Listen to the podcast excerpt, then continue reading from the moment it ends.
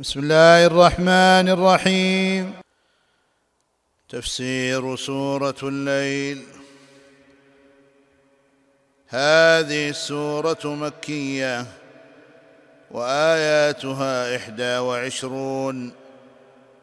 افتتحت بالقسم من الله بالليل والنهار وخالق الذكر والأنثى على أن سعي الناس شتى أي مختلف. ثم فصل ذلك بقوله تعالى فأما من أعطى واتقى إلى قوله وما يغني عنه ماله إذا تردى. ثم ذكر بعض معاني ربوبيته. إن علينا للهدى وإن لنا للآخرة والأولى. ثم ختمت السورة بالإنذار من النار وذكر من يصلاها. وهو من كذب وتولى ومن يجنبها وينجو منها. وهو الأتقى من من العباد ومن يجنبها وينجو منها وهو الأتقى من العباد الذي ينفق ماله ليتزكى يبتغي بذلك وجه الله.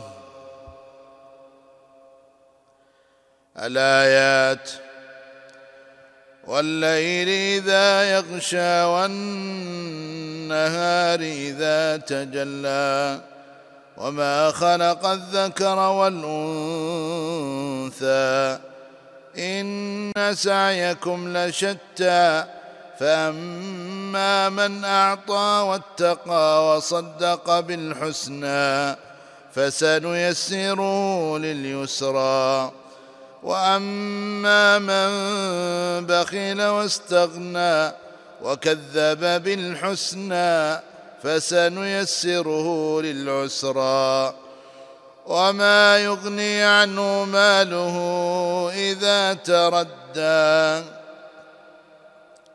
التفسير قوله سبحانه والليل إذا يغشى أي أقسم بالليل حين يغطي الشمس والنهار بظلامه ويغطي الأرض وكل شيء. فحذف مفعول يغشى. فحذف مفعول يغشى للعموم. قال تعالى والليل إذا يغشاها. وقال يغشي الليل النار. والليل اسم جنس لما بين لما بين غروب الشمس إلى طلوع الفجر أو طلوع الشمس. والنهار اسم جنس لما بين طلوع الشمس إلى غروبها والنهار إذا تجلى. أي وأقسم بالنهار إذا ظهر وتبين بطلوع الشمس ودبت فيه الحياة والحركة. وما خلق الذكر والأنثى أي وأقسم بالعظيم الذي خلق الذكر والأنثى أي خلق من كل شيء زوجين وهو الله تعالى فما بمعنى من؟ فيكون قسما من الله بنفسه المقدسة. وقيل ما مصدرية أي وأقسم بخلق الذكر والأنثى فيكون قسما من الله بفعله وهو إنشاؤه الذكر والأنثى والأول أولى كما تقدم في سورة الشمس. وفي هذه الأقسام تنبيه العباد إلى عظيم صنع الله في آياته وبديع حكمته وقدرته في هذا الكون الفسيح الذي يجري فيه كل شيء بانتظام بالغ بما يحقق مصالح الخلق من طلب المعاش والراحة وهو مما يبهر العقول. قوله إن سعيكم لشتى هذا جواب القسم. أي إن عملكم في الدنيا لمختلف جدا فمنه الحسن ومنه السيء ومنه الطاعة ومنه المعصية وتبعا لذلك يتفاوت الجزاء والخطاب لجميع الناس مؤمنهم وكافرهم وشتى جمع شتيت كقتلى وقتيل. وبين المقسم به وجواب القسم تناسب فالله أقسم بأشياء متضادة من الليل والنهار والذكر والأنثى على أشياء متضادة وهي أفعال العباد الحسنة والقبيحة. ولما كان العاملون صنفين محسنا ومسيا فصلهما فقال فأما من أعطى واتقى أي أعطى ما عليه من حقوق وبذل ماله في وجوه الخير واتقى الله بفعل أوامره واجتناب نواهيه وصدق بالحسنى مؤنث الأحسن أي صدق بالمثوبة والجزاء من الله وصدق بالجنة. كما قال تعالى للذين أحسنوا الحسنى وزيادة فسنيسره لليسرى أي سنهيئه للطريقة اليسرى. ونرشده إلى أسباب السعادة والفلاح ونسهلها له والسين للتأكيد فهذا وعد من الله محقق. وأما من بخل أي بماله فلم يؤد ما عليه من الحقوق واستغنى أي زهد فيما عند الله عز وجل فلم يعمل للآخرة. وكذب بالحسنى أي كذب بمثوبة الله وجنته فسنيسره للعسرى. أي سنهيئه للطريقة العسرى وهي طريق الشقاء والخسران جزاء وفاقا.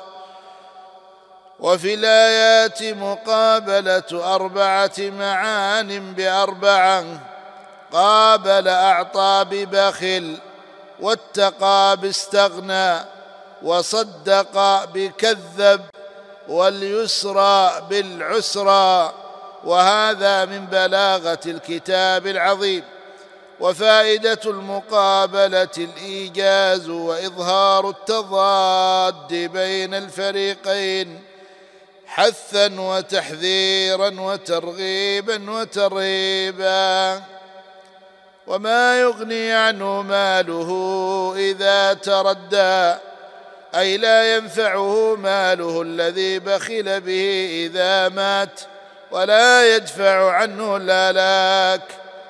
وتردى من الردى وهو الموت فما نافية.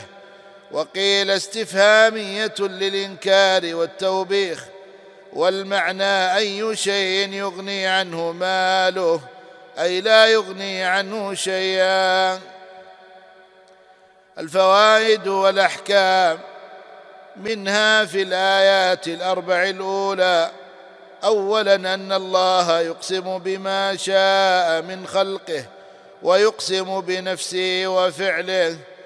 ثانيا أن الليل آية وأظهر ما تكون عند غشيانه. ثالثا أن النهار آية وأظهر ما تكون عند تجليه. رابعا أن الله خالق كل ذكر وأنثى من بني آدم وغيرهم. خامسا أن عمل الناس متفاضل ومتباين.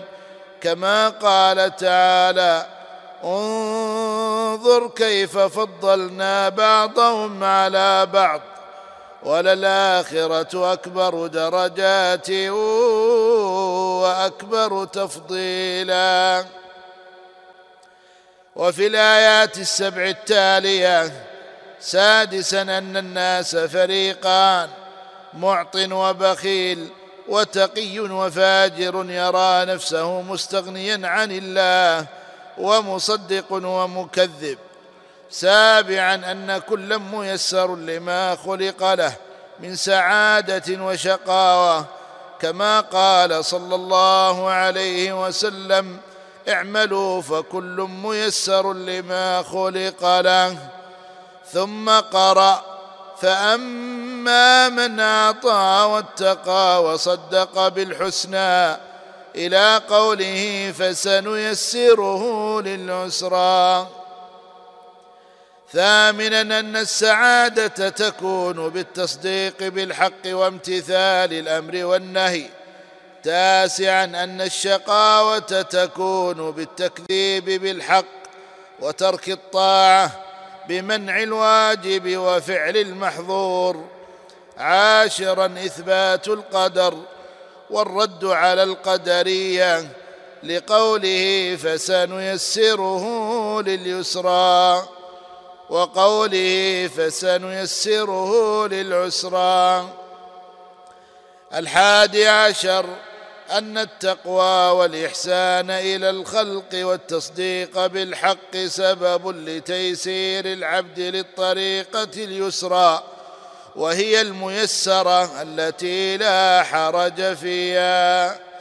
الثاني عشر أن البخل والفجور والتكذيب بالحق سبب لتيسير العبد للعسرى التي لا تنفك عن عن المشاق التي لا تنفك عن المشاق.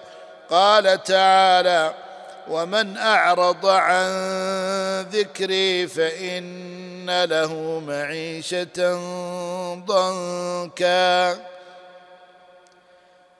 الثالث عشر أن التوفيق للحسنة يكون جزاء على حسنة فيدل على قبولها وأن الخذلان وفعل السيئة وأن الخذلان وفعل السيئة.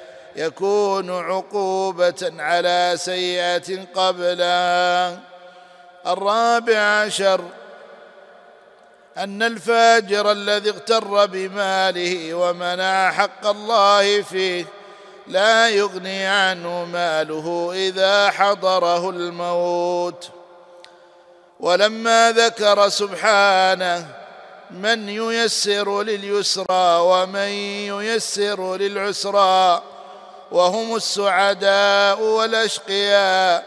أخبر تعالى أن عليه بيان الطريقين طريق الهدى وطريق الضلال وأنه مالك الدنيا والآخرة. فقال إن علينا للهدى وإن لنا للآخرة والأولى.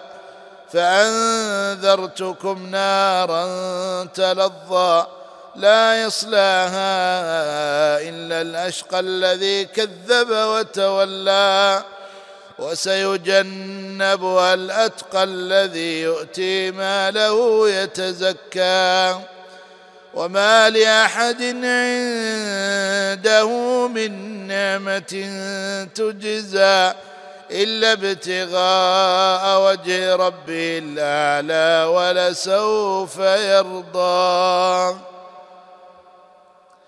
التفسير قوله إن علينا للهدى أي أوجبت على نفسي بمقتضى الفضل والحكمة أن أبين طريق الهدى والضلال وطريق الطاعة والمعصية.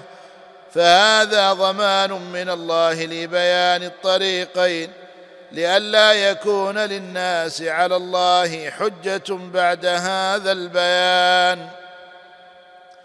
وقد أكد الله عز وجل هذا الخبر لعظم شأنه بثلاثة مؤكدات إن واللام واسمية الجملة وكذا قوله وإن لنا للآخرة أي الدار الآخرة والأولى أي الدنيا فهما أي الدنيا والآخرة ملك له سبحانه لا حكم فيهما إلا لله تعالى. يتصرف فيهما كيف يشاء. فيحكم بما شاء من جزاء فيحكم بما يشاء من جزاء من أعطى واتقى وصدق فيحكم بما يشاء من جزاء من أعطى واتقى وصدق ومن بخل واستغنى وكذب قال تعالى من كان يريد ثواب الدنيا فعند الله ثواب الدنيا والآخرة وتقديم الآخرة في قوله وإن لنا للآخرة والأولى لأنها أعظم من الدنيا ولمراعاة الفاصلة. قوله فأنذرتكم نارا تلظى أي خوفتكم وحذرتكم نارا عظيمة. تتلهب وتتوهج كما قال تعالى سيصلى نارا ذات لاب والفاء في والفاء في فأنذرتكم للسببية فإن الإنذار مسبب عن كون الآخرة لله عز وجل وأصل تلظى تتلظى حذفت إحدى التاءين تخفيفا والخطاب عام لجميع المكلفين لا يصلاها إلا الأشقى أي لا يدخلها ويقاسي حرها إلا الأشقى. أي أشد الناس شقاء وهو الكافر بدليل قوله الذي كذب وتولى. أي كذب بآيات الله وأعرض عن طاعة ربه. وهذا لا ينافي أن المؤمن العاصي قد يدخل النار. كما دلت على ذلك النصوص لأن المراد في الآية الدخول الدائم وسيجنبها الأتقى أي سيبعد الله عن النار من يكون أتقى لربه. والتجنيب جعل الشيء من الشيء جانبا والفعل يجنب ينصب. والفعل يجنب ينصب مفعولين. مفعوله الأول الأتقى الذي هو نائب الفاعل والمفعول الثاني الضمير المتصل الهاء. فالأتقى لما اجتنب لما اجتنب السيئات. فالأتقى لما اجتنب السيئات جنبه الله النار. فالأتقى لما اجتنب السيئات جنبه الله النار. والجزاء من جنس العمل. ثم ذكر من صفات الأتقى. الذي يؤتي ماله يتزكى. أي الذي يبذل ماله في وجوه الخير يطلب بذلك تزكية نفسه وتطهيرها من الذنوب ومن دنس الشح. كما قال تعالى خذ من أموالهم صدقة تطهرهم. خذ من أموالهم صدقة تطهرهم وتزكيهم بها. وما لأحد عنده من نعمة تجزى. هذا تأكيد لقوله يتزكى. والمعنى ليس لأحد عند هذا الأتقى نعمة سابقة حتى يكافئ يكافئه عليها. حتى يكافئه عليها إلا ابتغاء وجه ربه الأعلى. أي لكن لا يفعل ذلك إلا ابتغاء ثواب الله ورضاه. فالاستثناء منقطع لأن الابتغاء ليس من جنس النعمة والأعلى صفة للرب ولسوف يرضى. أي ولسوف يرضى بما يعطيه الله في الآخرة من النعيم المقيم. والله أكرم من وعد وأصدق من وفى. وعد الله لا يخلف الله وعده. ونقل ابن عطية والرازي وابن كثير اتفاق المفسرين على أن المقصود بهذه الآية أبو بكر الصديق رضي الله عنه وهي وإن لم يرد بها نص صحيح فإنها منطبقة عليه فيدخل فيها بطريق الأولى ولا ريب أنه رضي الله عنه أفضل الأمة بعد نبيها محمد صلى الله عليه وسلم. ولا ريب أنه رضي الله عنه أفضل الأمة بعد نبيها محمد صلى الله عليه وسلم. الفوائد والأحكام. اولا أن الله أوجب على نفسه هداية العباد ببيان طريق الخير وطريق الشر. ثانيا أن الدنيا والآخرة ملك لله تعالى. يتصرف فيهما كيف شاء. ثالثا أن الله أنذر العباد النار ليتجنبوا الأسباب المفضية اليها رابعا أن حق الناس بدخول النار هو الأشقى الذي كذب بالحق وتولى عن طاعة الله. خامسا أن حق الناس بالنجاة من النار من كان أتقى لله. سادسا أن النجاة من النار كانت بفضل الله ورحمته والتقوى سبب في ذلك لقوله وسيجنبها الأتقى سابعا أن التقي ينفق ماله ليزكي نفسه.